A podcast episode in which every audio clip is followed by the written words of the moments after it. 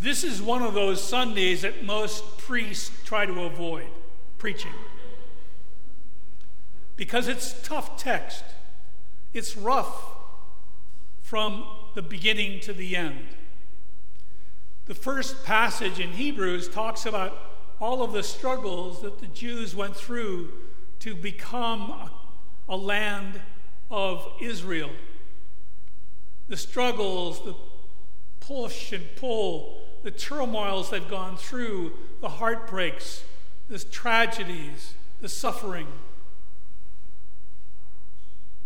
And the interesting part is in Hebrews, it comes up with the fact that these people did not know what was yet to come by God's surprise. And it was in the form of Jesus Christ, the confirmation of God's love and presence to all people. Then we deal with the gospel. And quite frankly, it's kind of rough when you hear Jesus saying, you thought I came here in peace? I came to bring fire.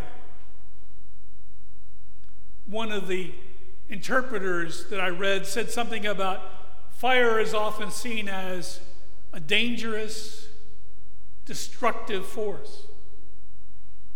And yet, in many ways, the fire understanding of fire was that things would be leveled so that something new and something can be born anew.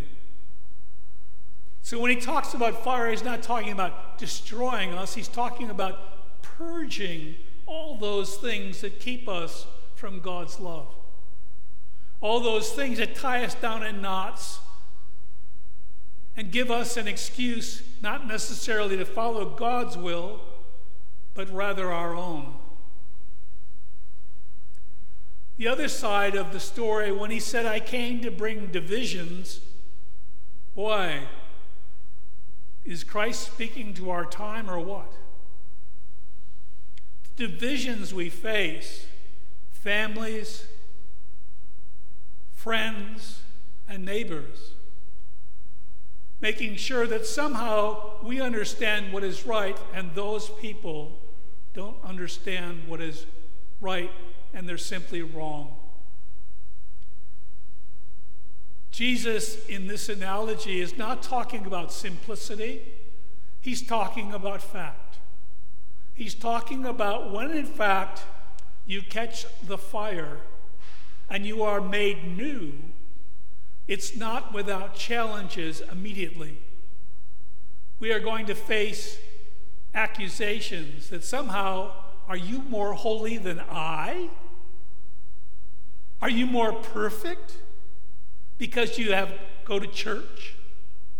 Why, I have the wonderful mountains and the landscape, and I honor God that way.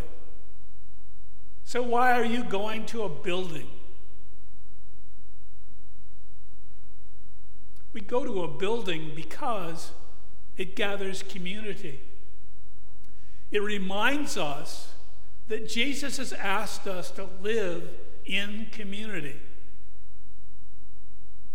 In many ways, when you look at parenting, parenting is to remind a child that they can't be self absorbed or that they can't do whatever they want because it may harm them. So, parents have this need to protect to encourage and to love their child. And sometimes, what seems perhaps to be somewhat harsh, the parent often, hopefully, is there to give them a sense of otherness, the sense of community, the sense of purpose and outreach to others. And that's the basis of Jesus telling us about the fire that when in fact we have a sense of others, a commitment to love God and others, that we bring about a sense of change. And the interesting part to me is that the change will be met with anger. The change will be made that how do you know that you're any better than I? When I look at all of the various things that we raises objections to accepting Christ into our life. That somehow we are important, that we are more important than others, which is not true.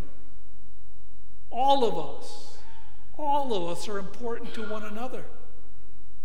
That in fact, in the community of the body of Christ, we can exhibit the ability to be tolerant during divisiveness, during challenges, during fears of floods, fire, all of those things around us.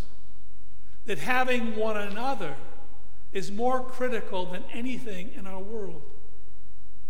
So this day, Jesus is calling us to be in the fire, to be refreshed, to be renewed, and to find a sense of purpose and peace daily in our lives. And that more importantly, we share our fire, our light, our encouragement to others. And if they reject that, not to cast them apart or to put them aside, but rather be present with them with your love and patience. That will be disturbing enough.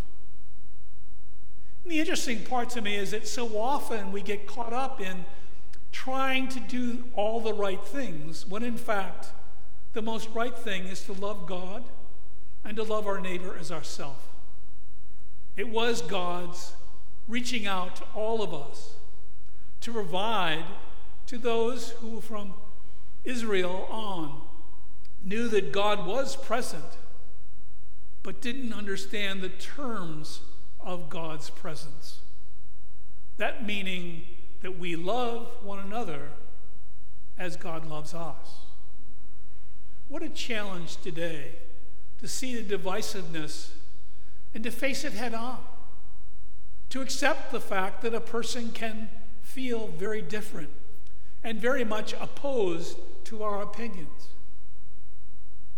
But it's not ours to condemn, it's ours to be present. So that somehow this faith is carried on.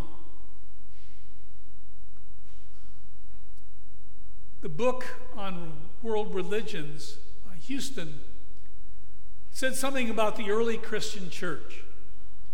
And you have to remember in context that the Christians were, in fact, being persecuted for their beliefs. They were being hunted and searched out so they could be either put in with the lions or killed on sight. And he says, Huston Smith says, the interesting part is that the church kept growing and growing and growing in spite of the violence taken out on those who proclaim Christianity. And he proposed that the simple fact that they knew how to love one another as God loves them and this was enough at that time and culture to bring people out of the woodwork to find the Christian faith to be a substance of purpose and love in their lives. May we reflect the kind of depth and personage of Christ daily so that we too, not attacking others, not dividing ourselves from others, but being present with others with hope, with love, with compassion, with courage, and knowing always that Christ will guide us in his love and peace. Amen.